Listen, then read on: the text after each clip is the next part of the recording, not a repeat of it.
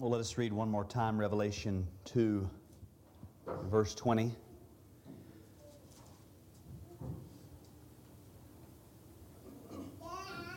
The words of the Lord Jesus. But I have this against you, that you tolerate that woman Jezebel, who calls herself a prophetess and is teaching and seducing my servants to practice sexual immorality and to eat food sacrificed to idols. These are the words of God. Let's pray.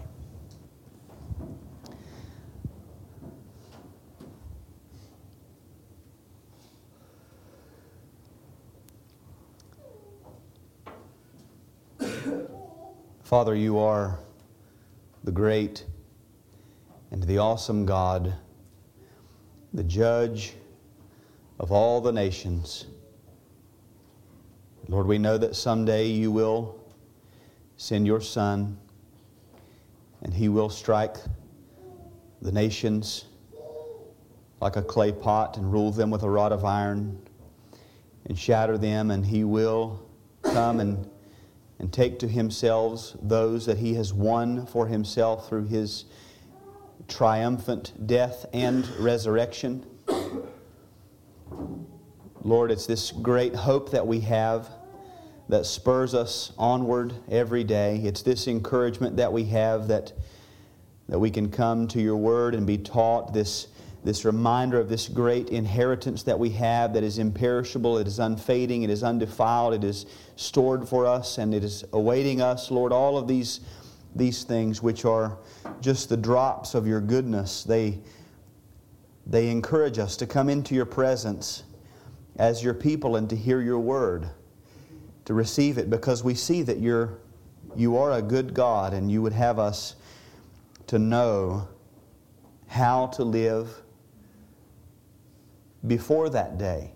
Lord, you would be, you would be right if you left us to ourselves and then on the day of judgment showed us all of our failings.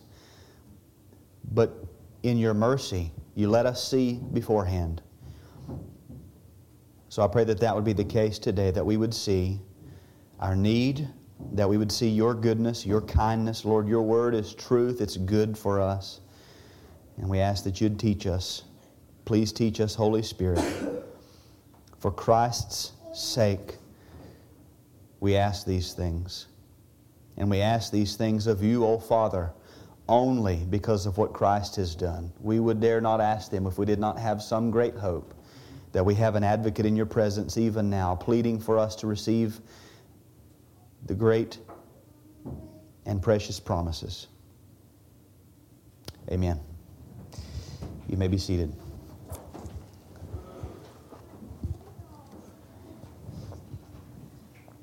Well, as you know, we've taken this reference in Revelation 2:20 to a woman in the church of Thyatira, aptly named Jezebel, as the occasion to, to draw attention to one of the many very effective schemes of the devil, one of the most effective schemes of the devil, and that is the intentional targeting and use of women to uh, distract, to draw off course, to wound, uh, to cripple, or even to destroy faithful men, the servants of Christ. The first week we talked about the reality of this scheme, and what I tried to show you was that throughout the scriptures, one of the most effective, effective stumbling blocks in the pathway of men has been women, is often women. Very specifically, it, it is often a woman. Uh, for those of us who are married, it can very often be the, the gift that God has given to us. Most of those examples you'll remember were sexual in nature. That's not because I believe that the only way that a woman can be used against a man is to, to seduce him into sexual immorality.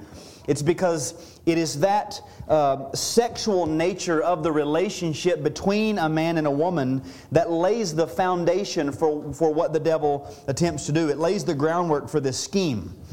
And again, sexual doesn't just mean that specific activity of intimacy. It's the roots of the attraction. The thing that draws a man to a woman and a woman to a man in, in God's design is that we're different. The difference in the sexes is what draw, draws us together. And, and as an aside, this is one of the great reasons why sodomy is such an abomination because it, it, it, compels a man to go after what he already sees in himself, a woman to go after what she already sees in herself, and to be basically uh, self obsessed. But the, God has designed this. There is a physical aspect to that attraction, but there's also a psychological aspect to that attraction. The very things that make us different, the roots of that natural attraction, are the things which the devil uses. It might be physical attraction and seduction, it might be psychological, it might be the words of our lips that go down like oil or that drip like honey. That's, that's purely. Uh, drawing on the, the affections or the mind of a man. James Durham, in his commentary on the Revelation, lists several reasons why women are so apt to be used in this regard. Now, I'll just read them, and you, you can test these in your own experience. He says, Women are easily engaged and carried furthest in delusion. Secondly, women are often eager, vehement, and diligent in pursuing what they are engaged in. Now, when I read those back to back, I think, well, it ought to be the men who are the easy, easily engaged and, and carried furthest in good, and it ought to be men who are the most eager, the most, the most vehement, the most diligent to pursue good and right and to lead the charge. But because of the fall, women will take that place and they are seduced, and so they are often engaged and carried in delusion. They're eager and vehement and diligent in pursuing delusion. Satan uses that. Number three, women are often less suspect than men because they are, they are the fairer of the sex. We, I don't look at a woman and say, What are you trying to pull on me here? I think this is probably one of the reasons the Jehovah's Witnesses very often will send out women, pairs of women or three women in their, in their uh, proselytizing. Um, number four, women's abilities are often admired or more admired than men, as if they are something above nature. For example, this is completely unrelated, but if I saw a woman cock and throw a football 40 yards, I would say, Whoa, that's impressive. Now, a man, I might not be as impressed. We know that, that because it just seems like that's, that shouldn't go together. And it, it's the very same way when it comes to theological matters. We, if we come across a woman who is very astute and theological and, and doctrinal and very biblical, very often we think, man, this is, I, I don't even know how to, how to handle this, how to deal with this. Not that that's right, but because we, these things are elevated as if it's not normal. Because they are women, right or wrong. This is how we, we tend to view things. Number five, women have more occasion to tempt and infest others because we tend to show more patience with them. Again, this woman in Thyatira, she's being tolerated. Very often, we'll, we'll show a, an extended patience with a woman, more so than we would a man. And he said women have more access to other women, which also serves to multiply the problem even faster. The devil knows these things, he knows how we operate, he knows how we think, and so he'll use these things to his advantage. And I believe that, again, if we got beneath all of those reasons, we would see that they're built upon the things that make a woman different from a man. The very things that make us different. The reason we saw last week that the devil uses this scheme is not because women are inherently bad for men, but because women are so good for men. women are absolutely necessary to the design of the all wise God from the very beginning. The dominion mandate will not work without a woman, it can't happen. And the devil again capitalizes on God's design. He takes God's good things. He also takes advantage of man's condition and sin, and he works this scheme, and it has been successful. It's still successful to this day. So then the question is what is our response? How do we respond to this if we're, we're be, beginning to see that this is a scheme of the devil? We're beginning to think about how the devil operates. How do we respond?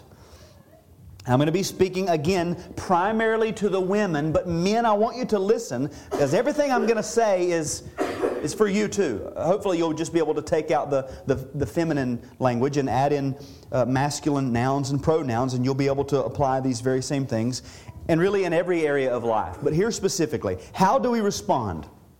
Number one, we must pursue a spirit wrought conviction of the danger that we are in and the duty that we have been given. Or to be to make it even more specific, ladies, you must pursue a spirit wrought conviction with regard to the danger that you're in and the duties that you've been given. You have to pursue it, go after it, chase after it, seek after it. There's nothing wrong with chasing, going after, seeking, pursuing, taking the kingdom by force, being violent with regard to the dominion of Christ. I will have him rule over me in this area. Go after it. Now, what do I mean by a spirit wrought conviction? We talk about the conviction of the Spirit a lot. Here's, here's how I would define it. It's probably too long, but here's how I would define it.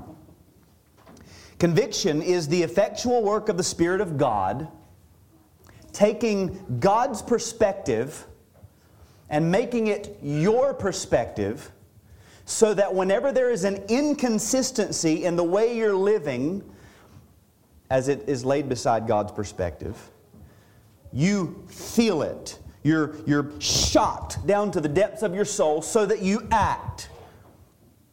And when there begins to be some consistency with regard to the, way, the ways of God and your ways, you are elevated to joy.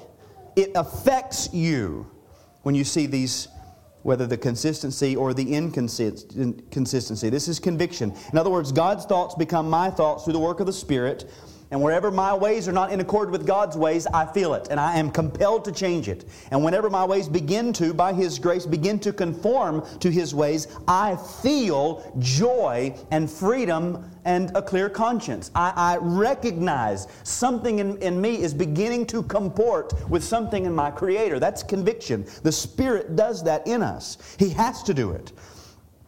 John says, or Jesus says in John 6 63, it is the Spirit who gives life, the flesh is no help at all.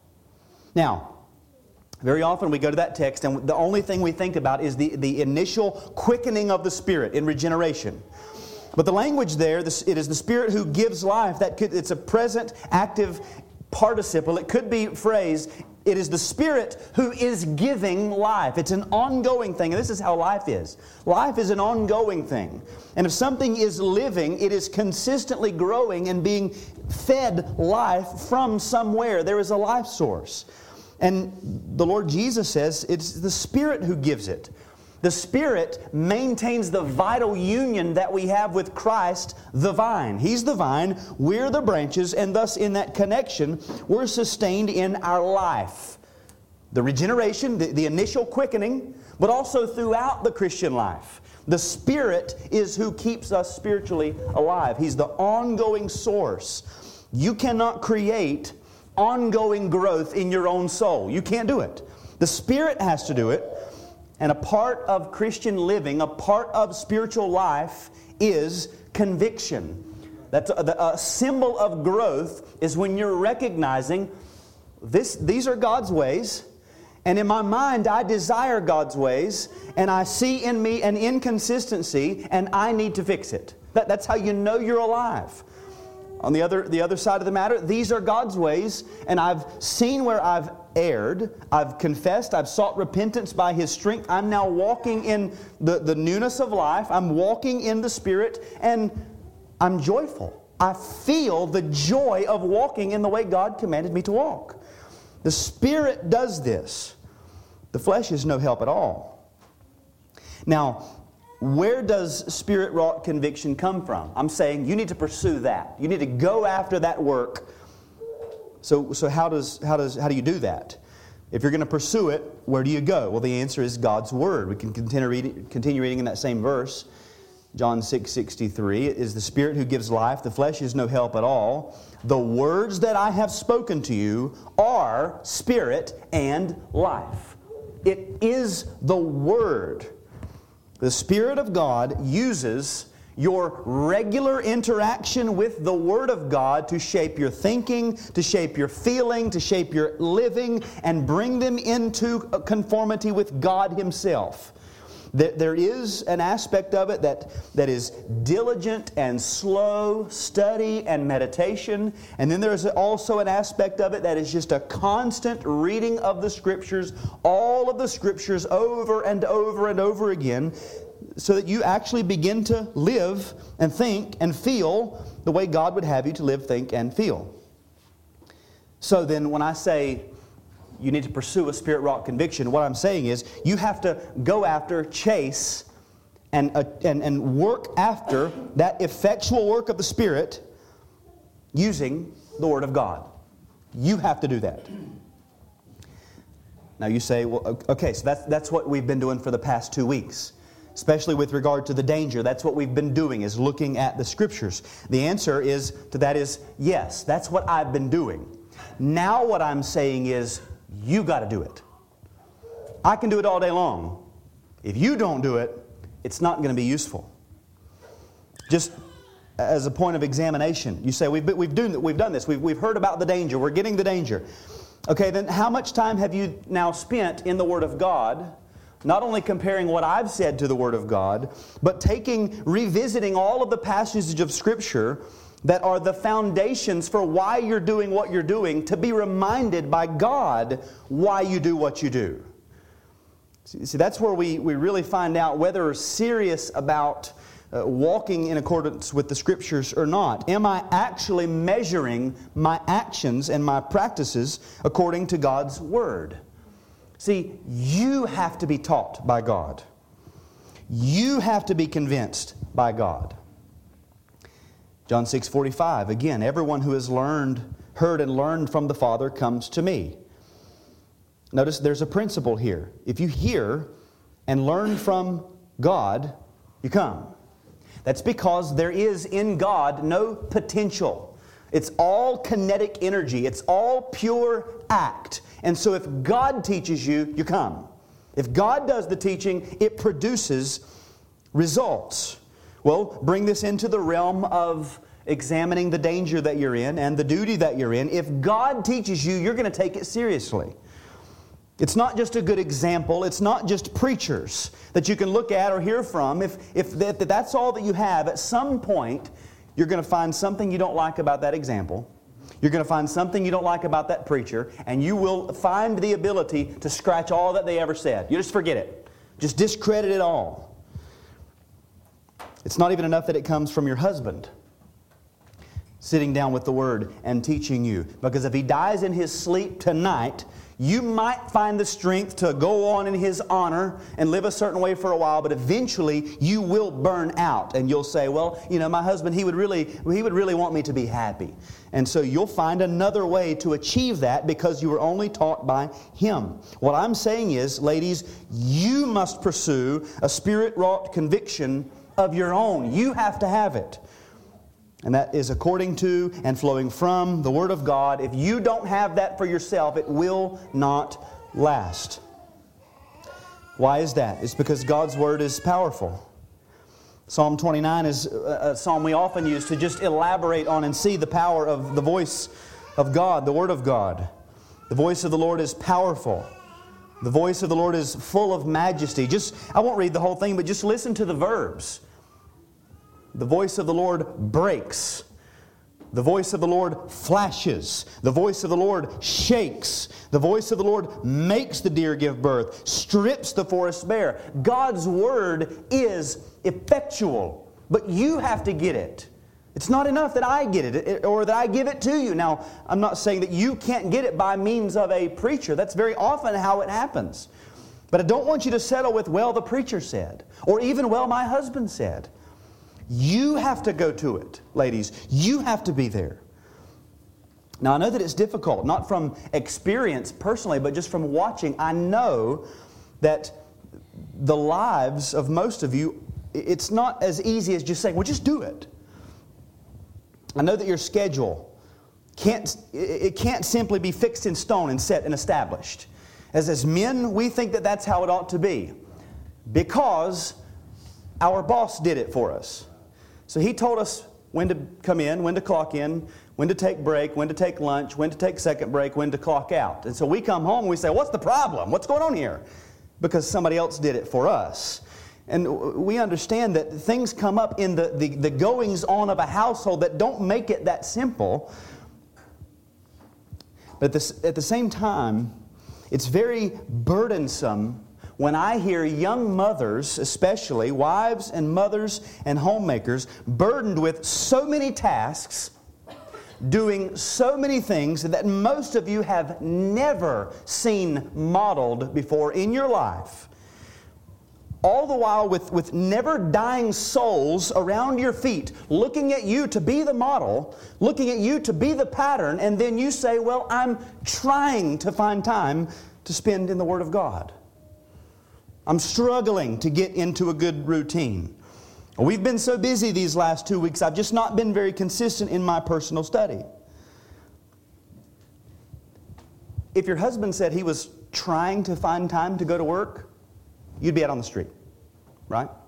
If I came up here today and said, Sorry, folks, I tried to find time to, to write a sermon this week, but I just got busy, sorry, eventually you'd find another pastor. If, if a new mother said that she were trying to find time to nurse her infant, that infant would die, especially a busy mother. But you don't do that. When that baby begins to cry, begins to whimper, begins to grunt, day or night, in public or in private, you make the time to feed that child. Why? Because at some point along the line, you became convinced that if you don't feed that child, it'll die. And you believe that. And so you act upon that.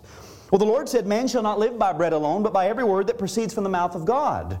That, that, that lays alongside of each other and uh, these two very important things. We, we have to have physical food for our bodies, and we have to have spiritual food for our souls.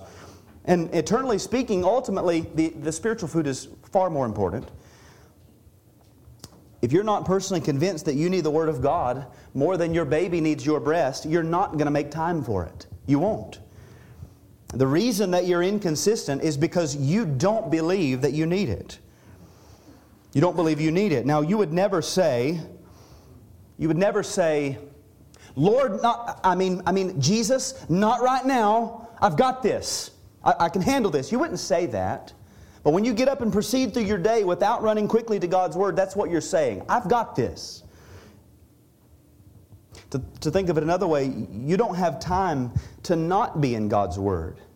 The stoutest among us might have 80 more years, maybe. We've only got 24 hours in a day. Very often with our children, we think, well, we, have got them for 18 years. Okay? Subtract all the time you spend sleeping, subtract all the time you spend bathing, subtract all of the time you spend eating, subtract all of the time your husband's away from the household. How much time do we really have to advance the kingdom of Christ and especially to, to spend in His Word? You don't have time not to be in it. And the only way the Spirit of God is going to bring these realities home to you is when you get in the Word of God yourself. And in God's Word, you're going to see the danger that you're in. If you'll spend the time in it, I don't have to preach this sermon if you'll go there and get it. You'll see the duty that you've been given if you'll go there and get it. And I'm not saying we need to, we need to get to the point where we can wean everybody off of preaching so that we, we just sit alone. I'm saying you, you won't be dependent. So let's do that. I want to go to the Word again. I want to remind you of the danger that you've been in. So what I'm, what I'm doing effectively is, is telling you what to do, and then I'm just going to try to give you a little jump start. I'm going to do it for you to try to help you out because I do believe that the Spirit uses the preaching of the Word. And if you're convicted by the Spirit, it's going to be effective. So think about the danger that you're in. We've talked about the danger. Do you recognize, ladies, do you recognize the effects of the fall? Not, can you, not, not have you heard me talk about it. Do you recognize the effects of the fall in your life? Do you see it playing out? Are you aware that every intention of the thoughts of your heart is only evil continually apart from God? That, that's all you've got. Your options are, are, are intentions of the heart sourced with life from the Spirit of God or only evil continually. Those are your options. Are you aware that the intention of your heart has been evil from your youth? Whenever God's ways are not in your thoughts, this is where your heart goes. Do you recognize that? Even those who are in Christ, we, we still have that, that residue of corruption that's built up in our, our members and it's warring. We've talked a lot about that. Ladies, apart from Christ, your throat is an open grave. You have the ability, and I would suggest, and again, examine these things, I would suggest that very often you have the desire to speak in such a way as to destroy your husband. When, when, when, when emotions get heated, you have that ability.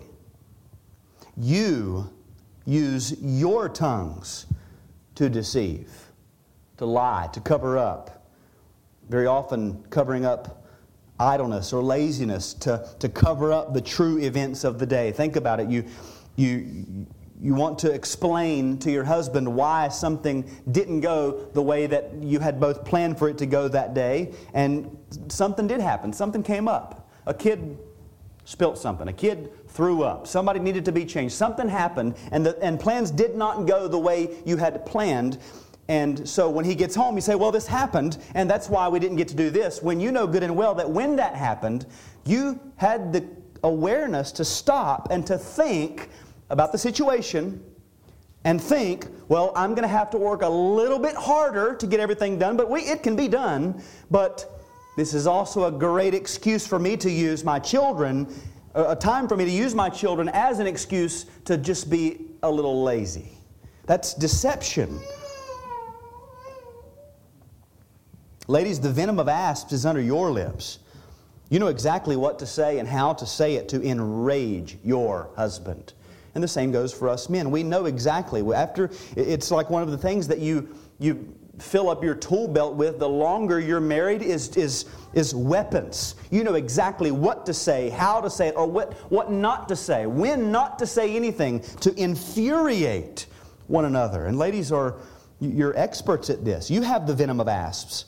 Your mouth is full of curses and bitterness. Very often you keep a record of the wrongs that your husband has done, things that he that perhaps they really are wrong, but you're remembering them so that you can bring them up later and cripple him when he tries to actually lead spiritually. He wants to do right.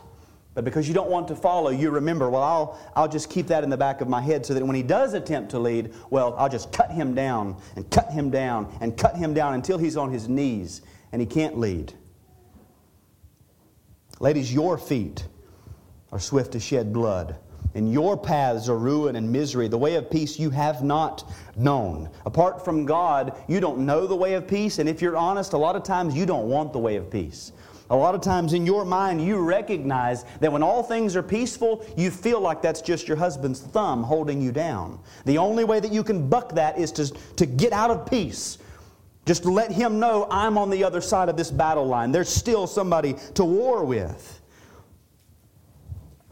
You ever notice how your mind and your motives drift as soon as you become forgetful of God? Two minutes after your quiet time, you're engaged in, in, engaged in the silent but deadly gossip of Facebook. You're not saying anything and they're not talking to you, but you're filling your mind with what everybody else is doing.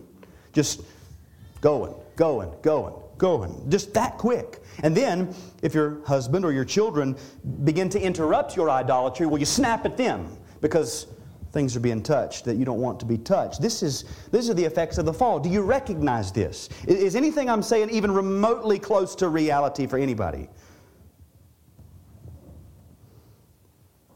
You got to recognize that you're a target. You're a daughter of Adam, you're a daughter of Eve. It worked for your mama, it's going to work for you. Now, I don't think, ladies, that you should expect that, to find a serpent in one of the trees out in your yard. Very often it is, in our day, the use of other people and especially false teachers. Especially false teachers. 2 Timothy 3 6 and 7. Speaking of false teachers, says, For among them are those who creep into households and capture weak women, burdened with sin, sins, and led astray by various passions, always learning but never able to arrive at a knowledge of the truth. Notice, there is a description of weak women. These weak women are easily captured. you you've got a target on your back if you're one of these weak women. Now, how are these weak women described? They're burdened with sins. They got a guilty conscience. They know what they ought to be doing, but they know they're not doing it. They know they ought to be busy, but they're idle. They know they ought to be working harder, but they're lazy. They know they ought to be building a household pleasing to their husband, but they don't want to. They're burdened with that guilt. They know it. They're not striving after godliness. Their days are full of doing as little as possible to get by. You hate the idea of laboring throughout the day to be pleasing to your husband, and you're burdened. You have the guilt of that, it's on your conscience. These weak women are also led astray by various passions. Everything under the sun catches your eye except what ought to be done, except your household, except your husband. Your interests are piqued by all types of things under the sun, things that sound good, except creating a home where your husband is happy to be in. All types of passions drawing you away. These women, these types of women, are always learning but never able to arrive at a knowledge of the truth. Why is that? Think, why is it that a woman burdened with sins and led astray by various passions can always be learning but never able to arrive at a knowledge of the truth? It's because ongoing sin and a guilty conscience and a desire to still do everything for self pleasure will lead these women, weak women, to study, study, study, study, read, and study. But what are they after? They want to pacify their guilty conscience and they want to satisfy those passions. They're, they're not coming to the Word of God to get God, they're coming to pacify their conscience and satisfy their own passions. And these types of women are easily captured. Why? Because false teachers do this. They teach in such a way that pacifies the guilty conscience and satisfies passions. That's what they do. This is the, the, the, mark of a false teacher. Be on guard against any supposed Bible teaching, male or female, anybody who's off of these two sides of the road. One, one side will make light of sin.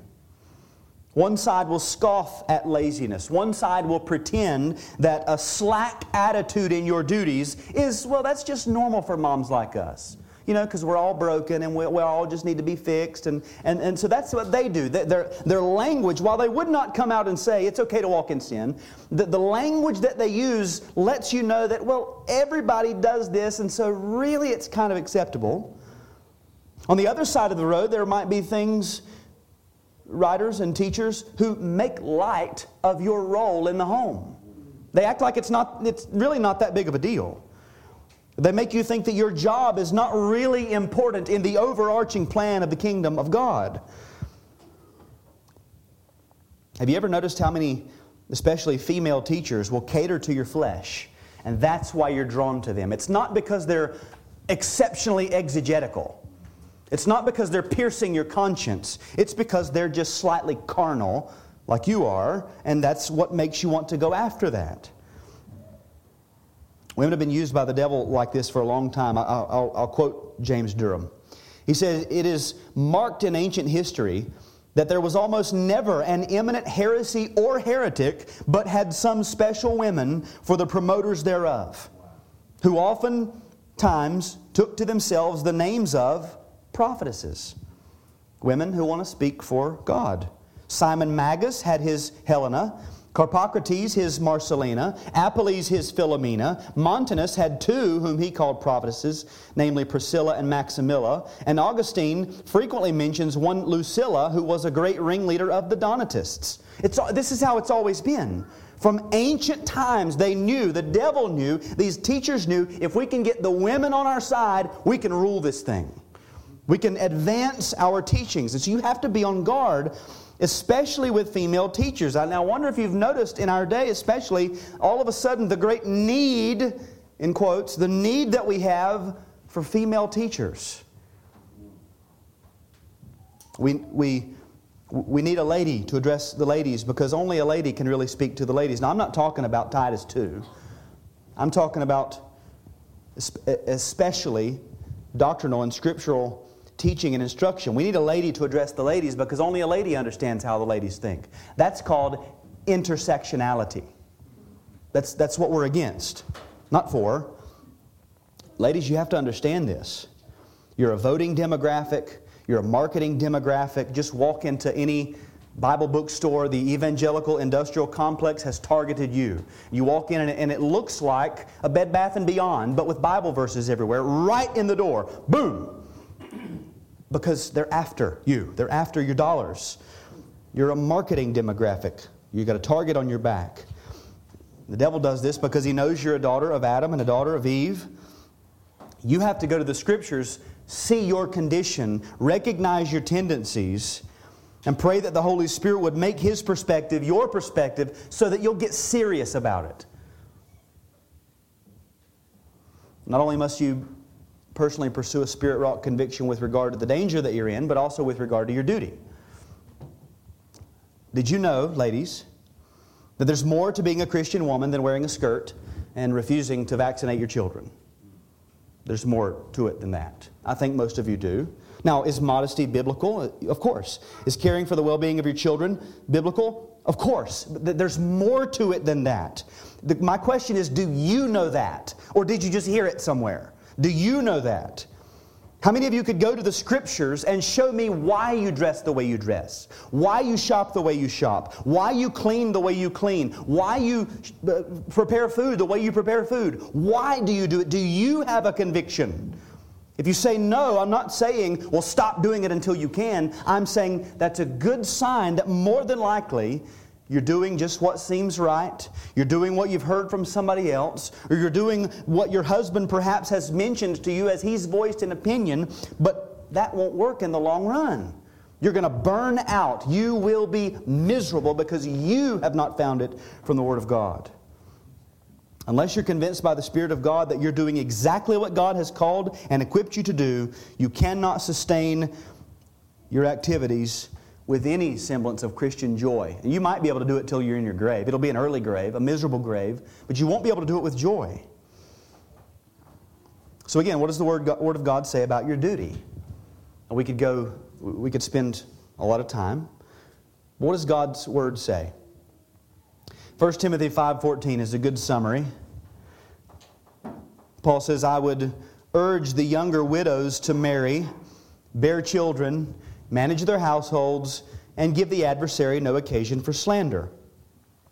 Now you hear that and you say, "Okay, well I'm not a widow." So then the question is, what is what's Paul getting at here? What's what's underlying this this teaching? And what he's saying is, young widows, if you're a young woman and your husband dies, just carry on like a normal Christian woman. Just go on like normal. So then, how does the, the apostle describe normal life for a young Christian woman? What is normative? Get married, have children, manage your household, and give the devil no room to make accusations about your habits. Now, I want to draw your attention to this one phrase manage your household. A lot of times we hear that word manage and we picture the soccer player who sprained his ankle and his buddies come and say, Hey, do you need help off the field? And he says, No, I can manage. And he limps off. Manage being there synonymous with I can, I, I can get by.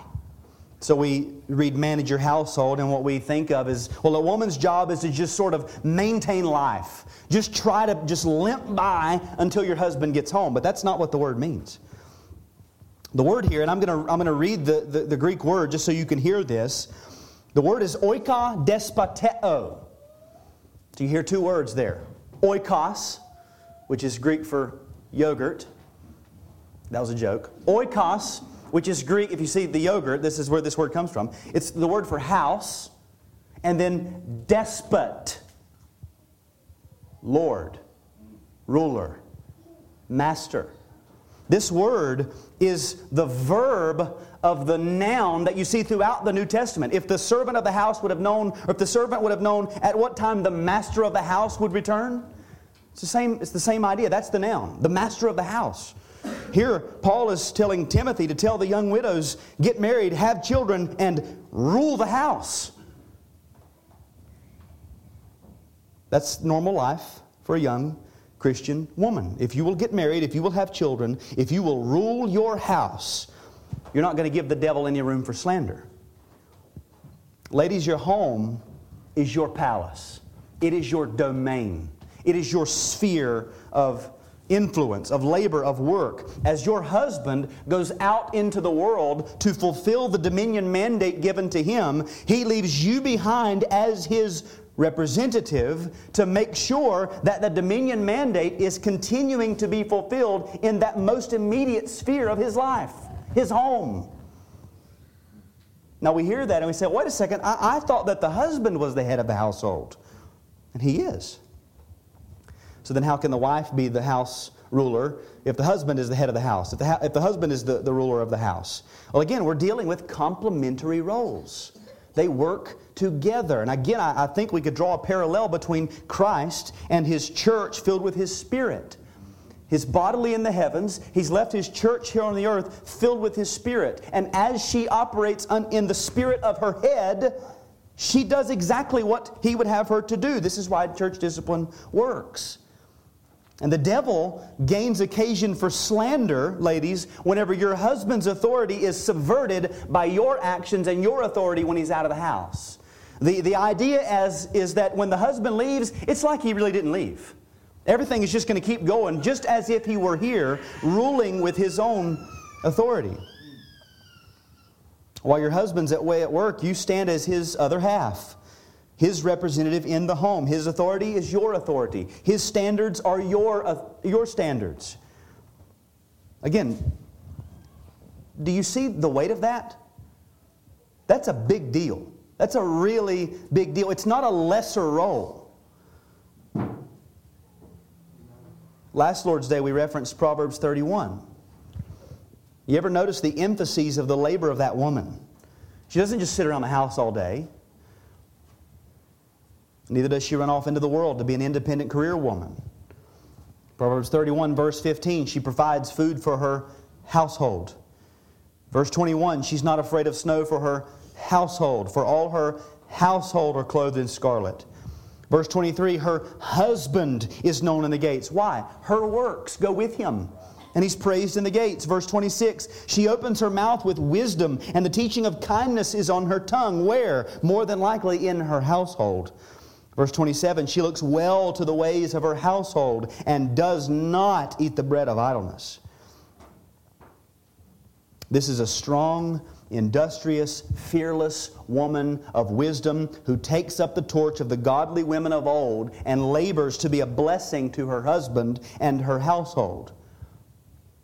Ladies, have you ever been convicted by God's word about your duty? Has He ever inscribed upon your soul the purpose for which you were created? A complementary role. The very thought that any of you would even put your feet on the floor in the morning without immediately running to God for help is absolutely terrifying. Because you don't know what to do, and you don't have the strength to do what you do know to do. You can't do it. You've not hung any stars, you've not cupped any oceans, and yet you, you, and you've got these immortal souls that you're leading, and yet you hope that you can find time to root these activities in the Word of God and His power. God help us if that's how we think. The only reason the floor doesn't swallow you up in the morning is because God doesn't allow it. You cannot do anything without Him. You must have His power. And if that's the way you conduct yourself, and you feel like you're doing pretty good, apart from that daily running to the Word of God, all you're doing is buying time until the day when the Word of God is blasphemed because it all fell apart. It crumbled beneath you because you were working in your own power. You must pursue a spirit wrought conviction of the danger you're in and the duties that you've been given. Can you tell that what I'm trying to do is thrust you into the Word of God? That's what you got to do. You got to be in the Word of God. Number two, our second response. We must pursue a spirit empowered diligence to walk in joyful obedience to God in the fear of God. Or again, to be more specific, ladies, you must pursue, go after, chase, seek to find a spirit empowered diligence to walk in joyful obedience to God in the fear of God. Reading the Word of God is good. Reading the Word of God is crucial. It is going to help you see where you are. It's going to help you see where you ought to be. Reading the Word of God is going to even reveal to you what you need to do to get from where you are to where you ought to be. But again, Jesus said in John 15, 5, apart from me, you can do nothing. So as we look at these things, you're saying, well, I'm seeing all that I'm called to do. I'm seeing that there has been some neglect of my duties. I'm seeing where I need to change, but I just can't, I don't, I can't do this. Exactly. Now you're beginning to see from God's perspective. He's been trying to tell you this for years. You can't do it without Him. So, what do you need? You need the Spirit of Christ to give you strength to do what God has commanded you to do in the way that God commanded it to be done. That's spirit empowered diligence, a determination to act flowing from the work of the Spirit and not your own carnal, can do attitude. Spirit empowered. God is the strength. Psalm 28 8. The Lord is the strength of his people. You say, I can't do it. God says, exactly. Now let's move forward. What are you going to do now that you recognize that you can't do it? The Lord is the strength of his people.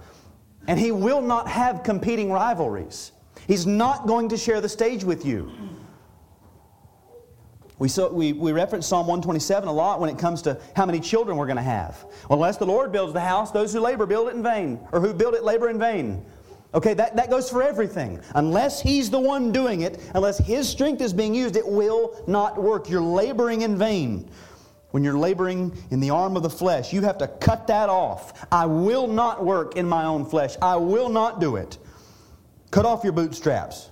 Take off your boots and rely upon the Lord. There has to be a desperate reliance upon the Spirit of God to increase in you the graces that you need to do what God has commanded in the Spirit that God has required. So you begin to see that you're in the Word, you realize you're desperate, you realize you have this need, then what do you do? You pray, you call upon Him, you ask Him, Give me what I need. Very often the prayer is, I don't even know what I need. But I know that I can't do what you've commanded me to do, and the, with the attitude that you've commanded me to do it, I need something. Help me to, to know what I need so that I can then ask you for the things that I need. If you'll be women mighty in the Word of God and mighty in prayer, all the other little piddly things, they're, they're going to fade into the background, and the, the good things will be added. When you seek the kingdom of God, when you wake up looking for a way to bring Christ in, in, in over you with more dominion, everything else is going to be taken care of. And if your husband can't see that, then pray for him to see it. We have to have a spirit wrought conviction. We have to have a spirit empowered determination. You have to be begging God for help. Let me close with this from Robert Murray M'Cheyne. None but the believer has the right to rejoice and be happy. He has a right to all the joys of home and kindred and friendship. It is highly proper that he should use and enjoy these things.